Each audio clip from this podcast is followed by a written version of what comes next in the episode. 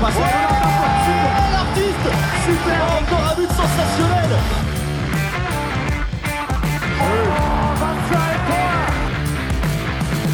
That's a brilliant bit of follow-up play by Mahe.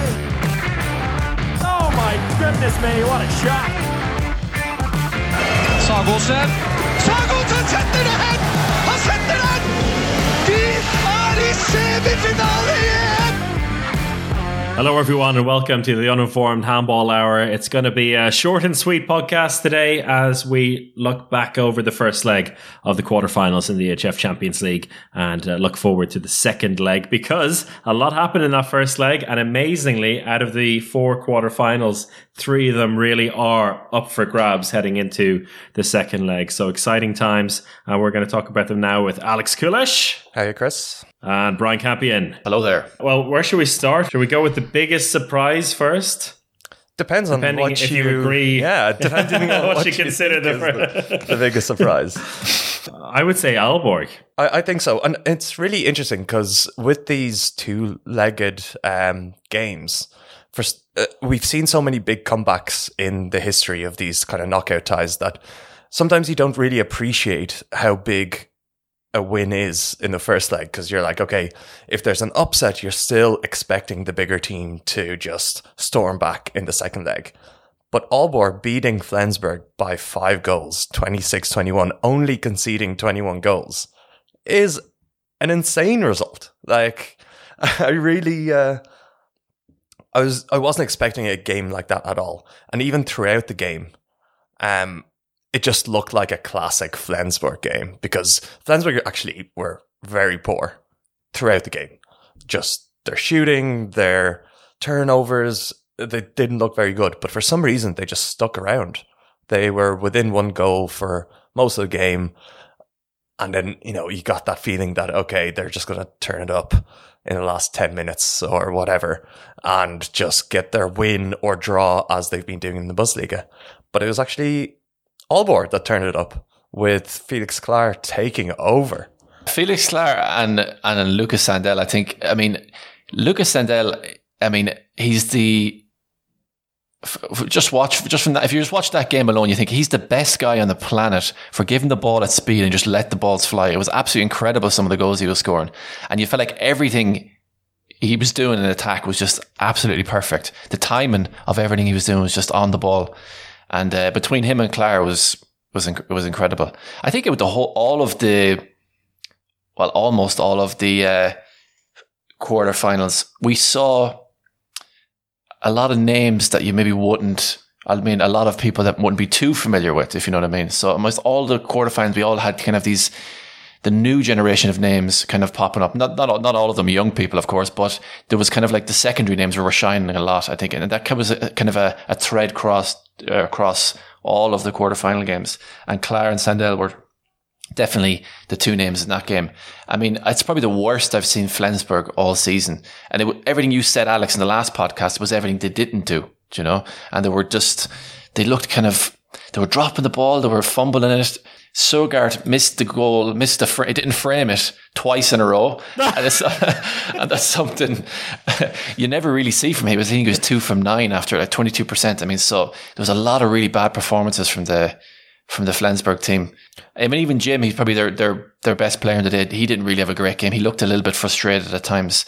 So they won't be the same same team. Well, I'm not gonna I'm not gonna say that, but I highly doubt you'll see the same Flensburg team um, come Wednesday. Yeah. It, it was interesting because actually saying everything I said in the last podcast, one thing that I realized after we recorded it and what I got really wrong was I said, you know, Flensburg have had a lot of games cancelled this season, so they're they're looking fairly fresh. But then I, I looked back and realized that because they had all their games cancelled earlier in the season, over the last month, they have been on an absolute roller coaster. They've played eight Bundesliga games in the last month, so a game every four days, and they've mm, they got seven wins and a draw in that period, but it felt like a tired performance. So what I said was completely wrong. I was saying, oh, they're going to be a bit fresh. It was the exact opposite of that because it, it was exactly what a tired performance looks like because when a team is tired, they drop the ball, they miss easy shots, and especially yeah, Mensah Larsen and Søgard just had stinkers. And I'm just wondering, is has Mads Mensah Larsen signed with Aalborg for 2022, or is that still unofficial? It's still it's still a rumor, uh, and I think you know when you, you see Felix Claar and Nikolaj Læsø playing the way they're playing at the moment, they're basically showing that he's not needed at the club because uh, there's a lot of a lot of Aalborg players fighting for their future at the moment and doing it very very well. But you mentioned those two backcourt players in particular, Mads Mensah Larsen and uh, Göran Søgard. Did uh, the performance in uh, last week in the first leg really exposed just how lacking in depth Flensburg are? Because on so many occasions they've been playing matches basically with four backcourt players. You know, they've had Søgard uh, and Mads Mensah Larsen kind of swapping between each other uh, or Mads Mensah Larsen basically filling every backcourt position with then Søgard, the starting left back, Jim Gottfridsson, the starting playmaker, and Magnus Rød at right back. But without any kind of real depth, and you know they can't always perform to the level they have been this season. Yeah, I think um, especially the right back position has been the big issue, and Magnus Rød is um, he's still coming back from an injury. So he's he's not match fit, and he's been in and out the whole season. So he hasn't been able to get any momentum, and that that's been an issue because I think he's really vital for Flensburg and Norway. So he really needs to get fit. And they also lost uh, Franz Semper to a an ACL injury, so that's the other right back. So they're left with a forty year old um, Alexander Petersson, who's just you know he fills the gap, but a lot of times it's, it was it's been Mads Larsen playing in that right back position. And it just kind of causes a bit of an imbalance. And you're right. They've, those eight games in the last month, you know, on average, they've played 10 players in those games. They're really, um, it's a tight squad. And I think, yeah, really, if Magnus Rød can get more fit for the next game, that that's the key. Um, it's tough without a proper right back with the depth, um, it means that because they had so many games, they just don't have an opportunity to put in their second stringers because they have no second stringers. Um, you know, Jim Gottfridsson has just played every minute in the last month. It's not like, you know, Veszprem or Barca who can just put in a second team for the league games. And obviously that's very difficult to do in the Bundesliga anyway. But, you know, they've had games against like the Eulen Ludwigshafen and uh, TUSEM Essen and okay Berger and you know they're they've had easy enough wins in that period, but they had no opportunity to rest and um, I think it showed and Aalborg just looked really really really good and th- we have to just give it up to uh, Aggefors in goal with 16 saves, um, which is a pretty impressive performance. And interestingly enough, I was like, he's really popped up. I was thinking like, you know, he's been very good this season, but in the games against Porto, the two games, it was actually the other goalkeeper, Simon Gade, that had the big game. But Aggefors was, you know, he got like two saves from 20 across those two games. So he really, uh, he really came out of nowhere in this case for that performance. I'm very impressed with your pronunciation of uh, Aalborg's second goalkeeper. For those of us who are not Danish speakers, uh, when you read that, it reads like Gade or Gada. And say that again. Simon, what? Gail? Oh my God. I know. It's, it's the soft okay. D. Soft D is essential.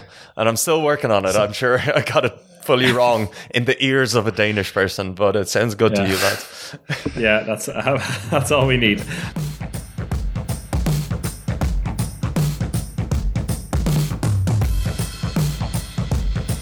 Uh, we'll, we'll save the predictions for the end because I want to want to hear them all at once. Uh, so we'll move on to the next game here with uh, I think the other big surprise, which was Nantes uh, against Veszprem. Nantes winning 32-28. A really messy game at times. Actually, a bit like Aalborg Flensburg, which I did say would be a scrappy one. I reckon a four goal defeat for Veszprem is them pretty much getting out of jail because it could and probably should have been a lot worse for them. Yeah, I mean, when I was watching, when I watched, or I was thinking back about both of those games, so the Flensburg game and then this game, Nantes, uh, Veszprem, I was thinking it felt quite similar, but in a way, I think, um, like recapping it in my head, I was thinking, coming on what Alex said there, Flensburg, it just looked like they had a really bad game and they just looked super tired. Where I was, I was worried for parts in Veszprem. They kind of looked a little bit kind of uh, almost tactically outclassed for parts of the game. And I'm not sure I really felt that with Flensburg. It just really seemed lethargic. But it seemed a little bit more worrying for me for, for certain parts of the second half, especially for uh, for Veszprem. They just seemed kind of completely out of ideas.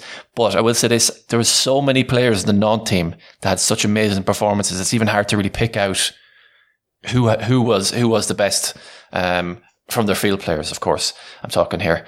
Um, there was really a lot of a lot of great performances. I mean, um, even someone like Baptiste Damatrin, even someone like him coming on, it was just like such a like almost like a super sub performance that he came on and just grabbed uh, grabbed the game by the scruff of his neck and just uh, really took his opportunities. So there was a lot of names in there. You look at the score sheet, the spread of goals among so many players. It was uh, truly a really really great uh, team performance, and I loved absolutely loved the way the backcourt could just the the um, Ovdicek in uh, centre back.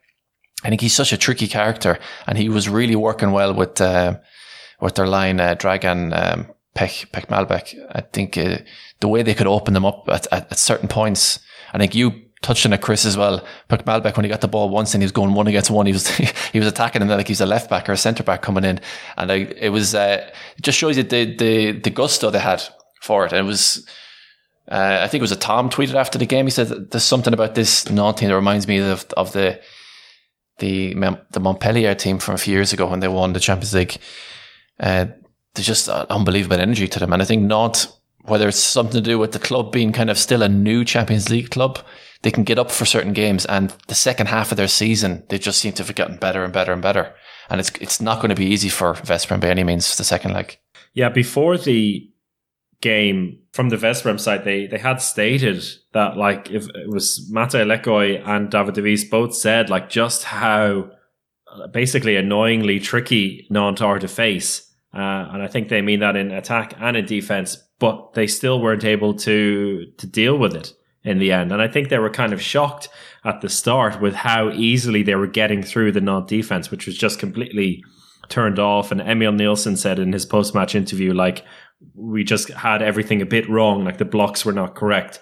But then once they fixed that uh, towards the end of the first half, then Veszprem really looked lost in attack. And it really came down to Peter Nenadic with his like random play. Like that was a perfect, that was a perfect day for him to come in and kind of basically save the day from him because, or for them, because although he made a bunch of mistakes as well. He was able to score these uh, pot shot goals and goals out of nothing, which kept them ticking along. Yeah, but it's yeah, it, you know, it's a I think with Nenadic, it is a chicken and egg situation where in in this case it, it's great that he can save them when nothing's working, but I also think he's a big reason why things don't work at times. so it, it was it needed to happen because Borazan and uh, Yahya Omar uh, had very poor games. Um, and okay, that then you need Nenadic to do something weird. Um, but you know, it, you said that um, you know Veszprem got lucky, and they you know they lost by four with Corrales also making fifteen saves. So they had an incredible goalkeeper, and um, were just completely overwhelmed. And you have to really give it up to uh, Alberto Entrerríos for what he's done with this Nantes team.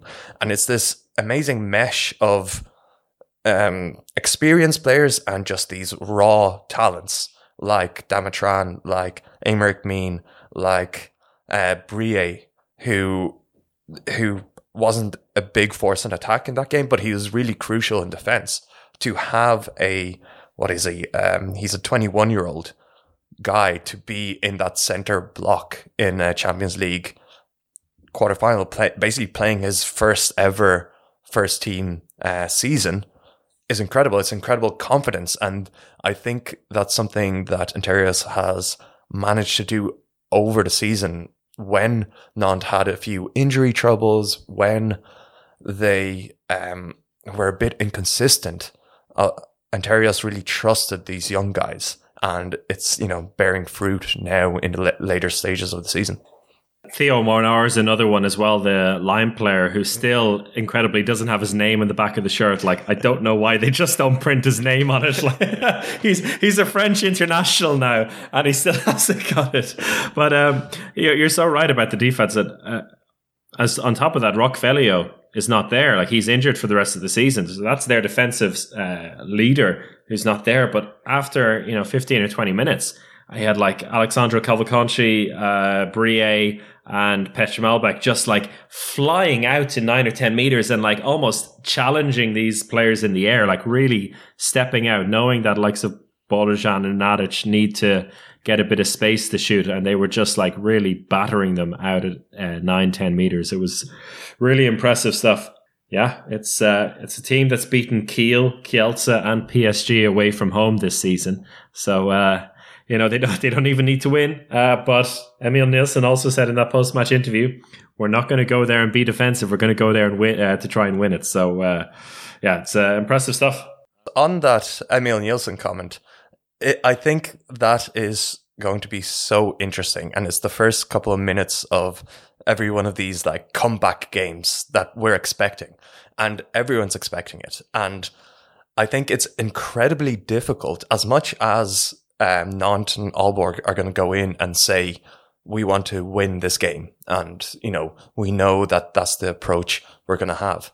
Mentally, it's so difficult to not revert to a, oh, we just have to not lose by four goals.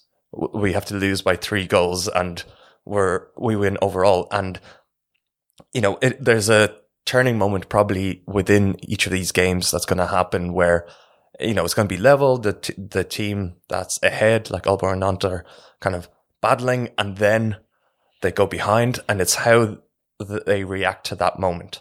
And Emil Nielsen said it; he's done it before with Skjern, uh, but even in that game, um, they almost blew it, and it's because of that mindset. And I don't know how you can instill that kind of mentality because I think at the end of the day, you you just you're looking for to go through. And uh, yeah, it's just a challenge for these teams. And that's why I think we always, you know, let's say take these first leg victories for granted a little bit.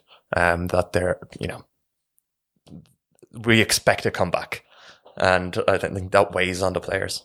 Well, there's basically no room for uh, thinking like that in the next game, Kiel and PSG, 31 29 in that first leg. Uh, so really, no real, going to be no real talk of comebacks or anything because two goals is really nothing in a situation like this. Uh, Kiel managed to win it coming from behind uh, without Sander Sagosen as well, and Harald Reinkind, another big Norwegian, stepped up there with ten goals. What did you make of that performance? I think it's ridiculous what Kiel are doing. Um, they shouldn't have won that game without Sagosen again, they've had a tough schedule in the league and they're just a well oiled machine.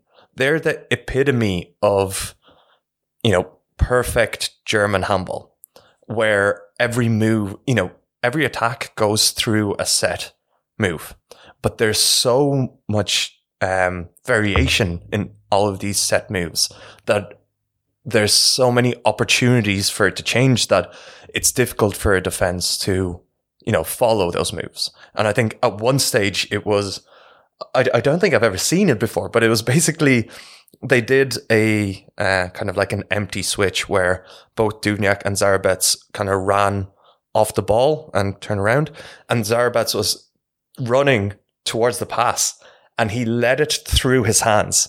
He lifted his hands to catch the ball led it through his hands, and Duvnjak was behind him to catch the ball and shoot.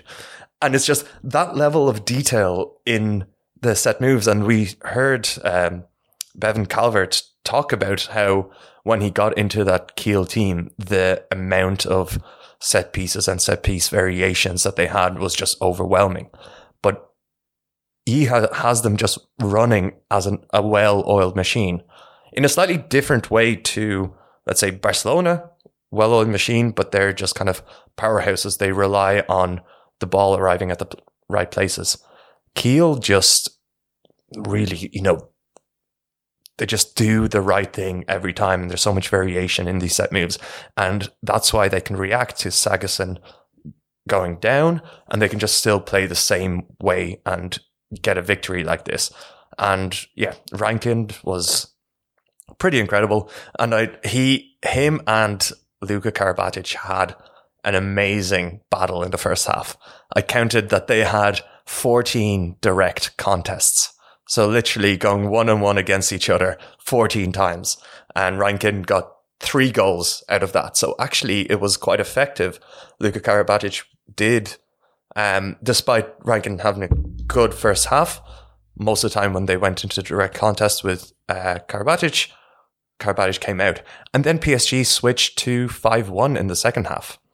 And it, it, it was a strange thing because actually that shut down Reinkind, the 5 1. Uh, he didn't have as much space to move, but it unlocked Duvnjak and Zarabec, who were really quiet in the first half. And it was just really up for the first half was just give the ball to Reinkind, let him do something. Second half, the 5 1 defense shut down Reinkind, but unlocked Duvnjak and Zarabec.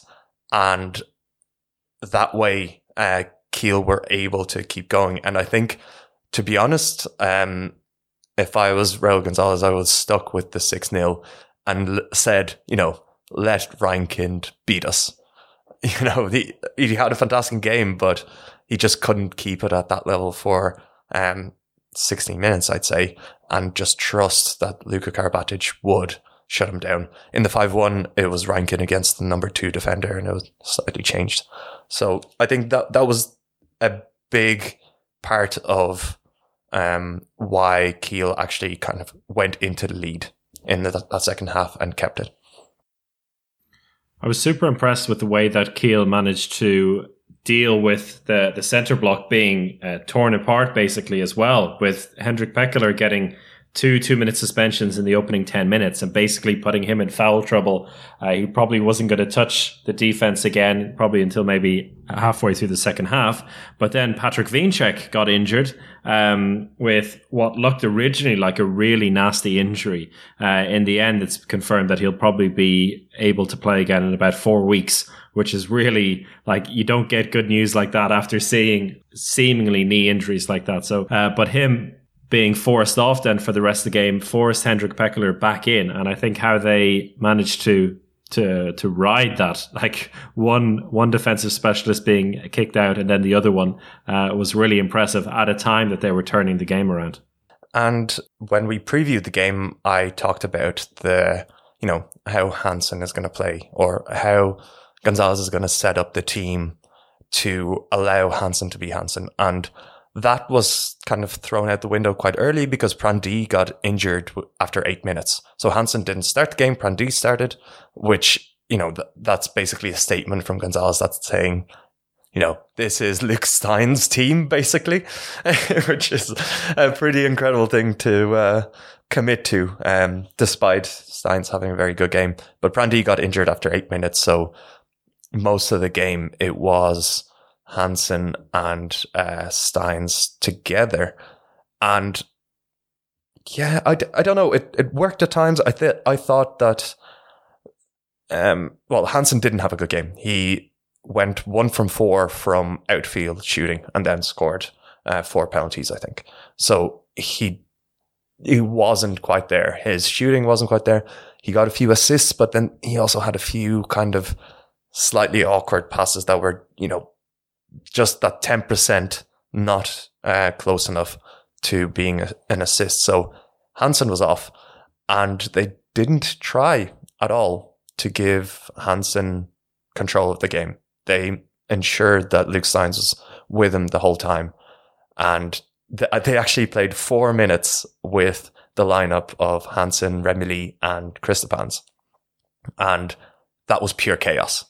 It was actually, you know, they did they did fairly well through the talent of those players, but the attack was just chaotic, which tells me that they have not actually practiced that lineup.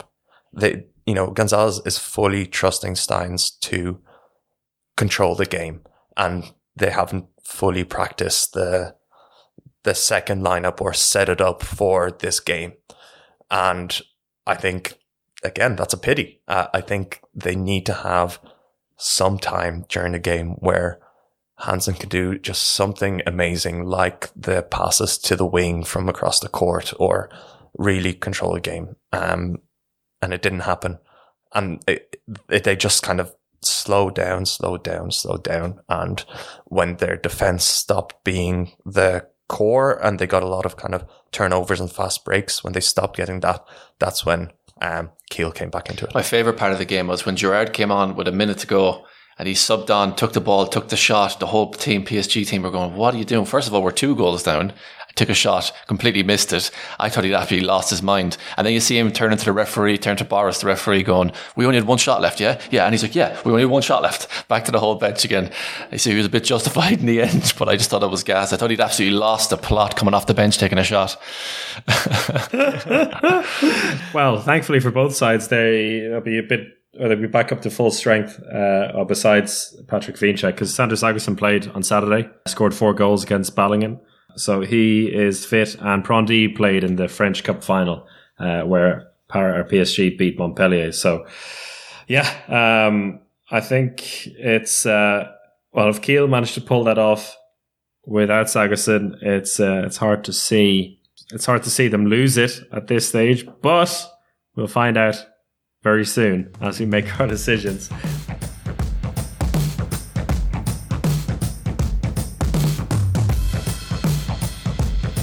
Quickly about Brest and Barca.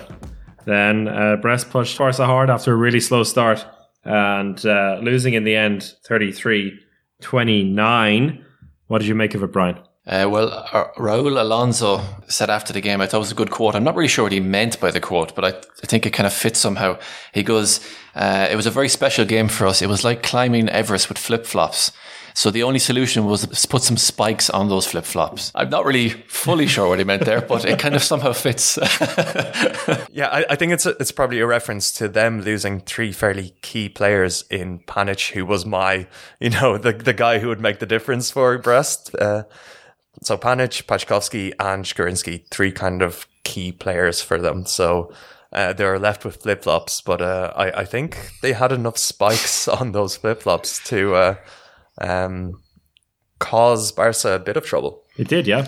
It was the the first few minutes when Bar- Barca went five one up, and I was watching this, and I was going, "Oh God, this is going to be a really long evening." And you could see it. It felt like there was there was one point where.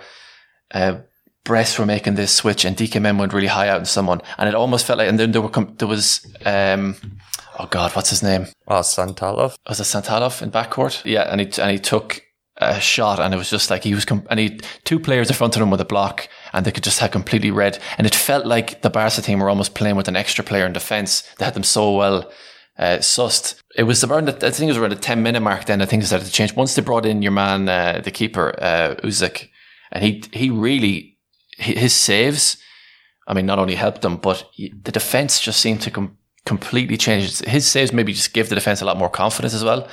And then that made it a game. And I think probably made it the best game probably of all the, the, the four uh, quarterfinals. Between Skube and Palmarsson with all the assists, it was just a, it was quite beautiful in parts uh, to watch. And I think it was Alex, you put up that absolutely disgraceful uh, no look uh, bounce pass from Palmarsson.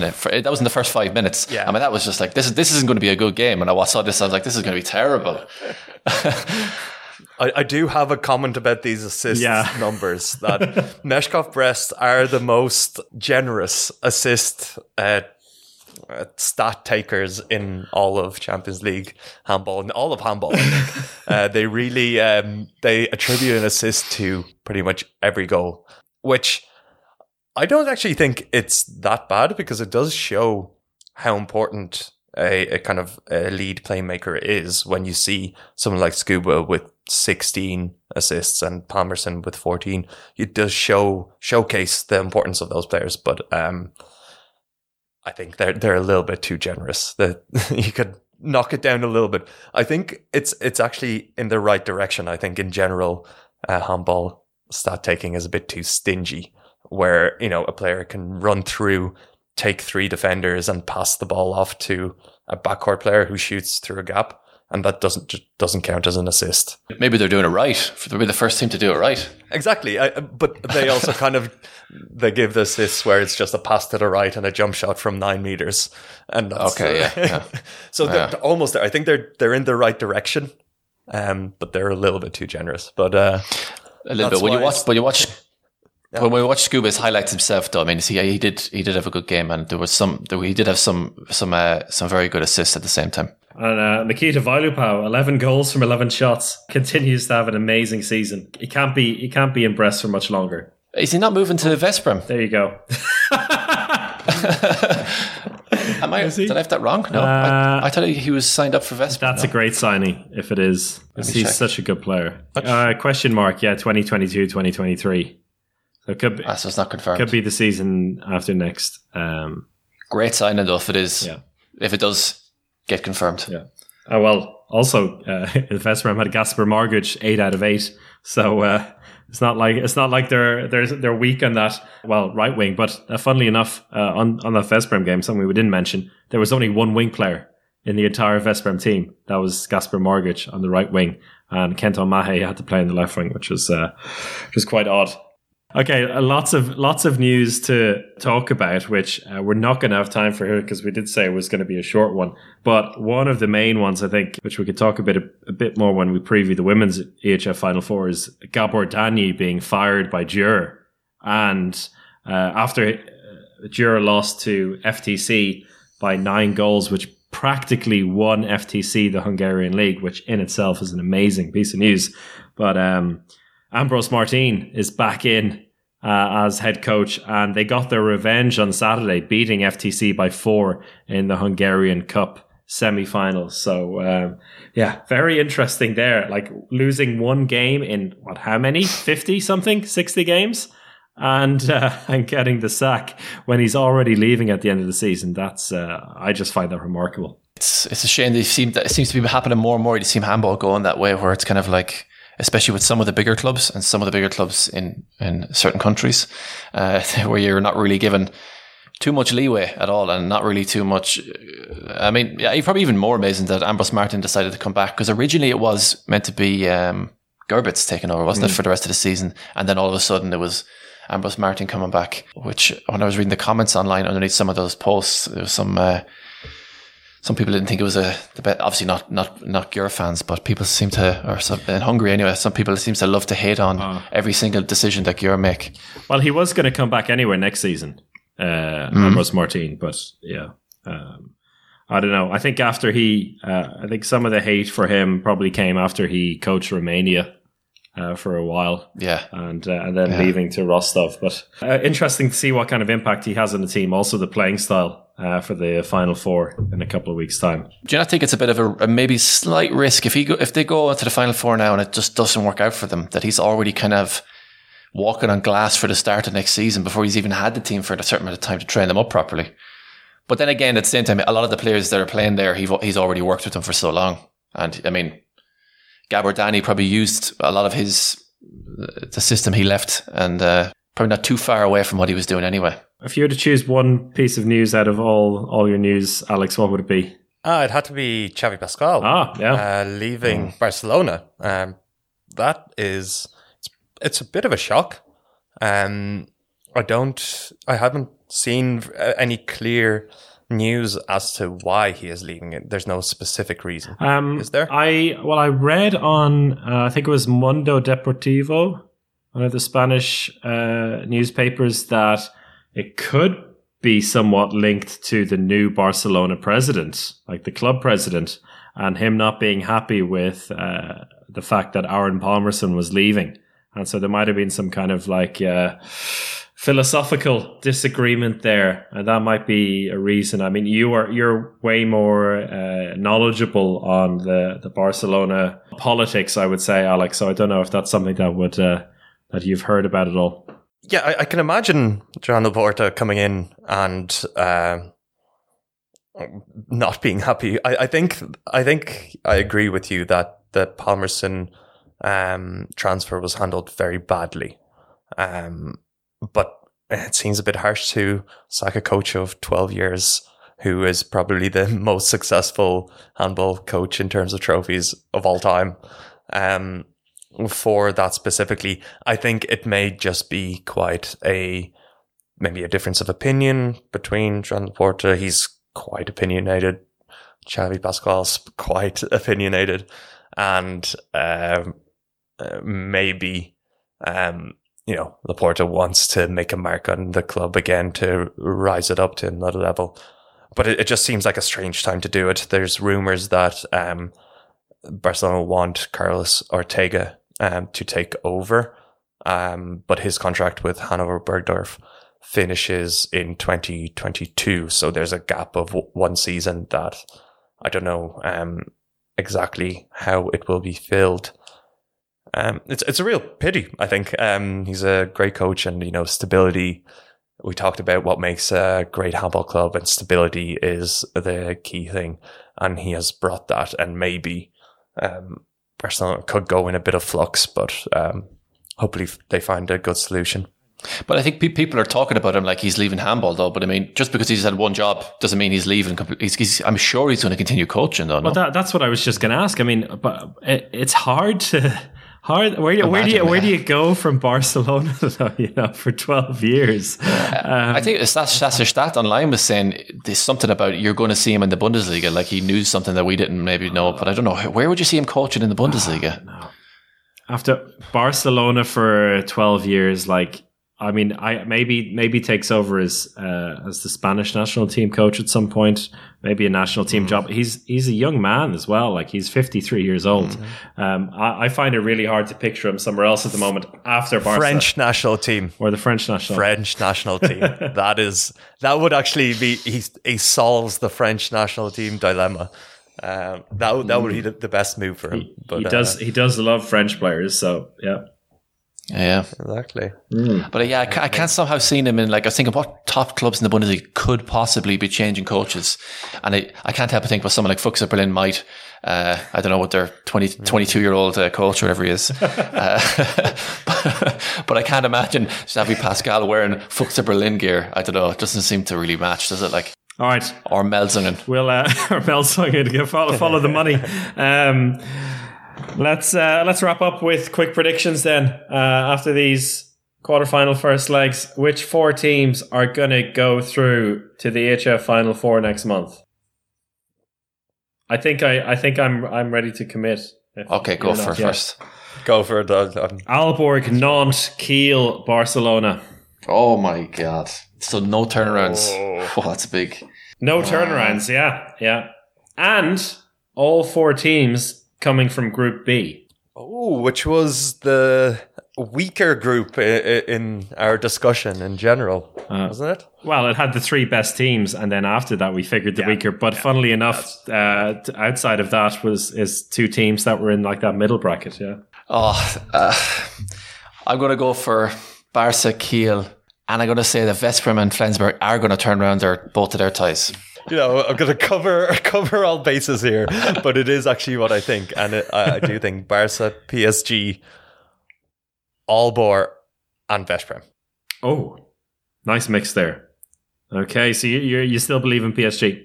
It's only two goals, and they are at Yeah. home. It's only two goals. They were they're better, and I think Veszprem will have um, home support. That's something that um, we didn't really talk about, and I think that is important um, in games like these. Um, so, yeah, I'm actually quite confident in Veszprem. Those those I- Veszprem I- fans are I also hope- very good at being angry when things aren't going their way. Uh, we just really hope that Brest don't win, huh? Because the three of us are all wrong again. sure, surely not. Surely not. Brest out away from home. Nah, it's got to be Barca. It's got to be Barca. Good stuff, guys. Thanks everyone for listening in and uh, share your predictions and, and your thoughts on what we said as well on our social media channels, our email account as well if you fancy it, handballhour at gmail.com. And we'll catch you next time. Goodbye.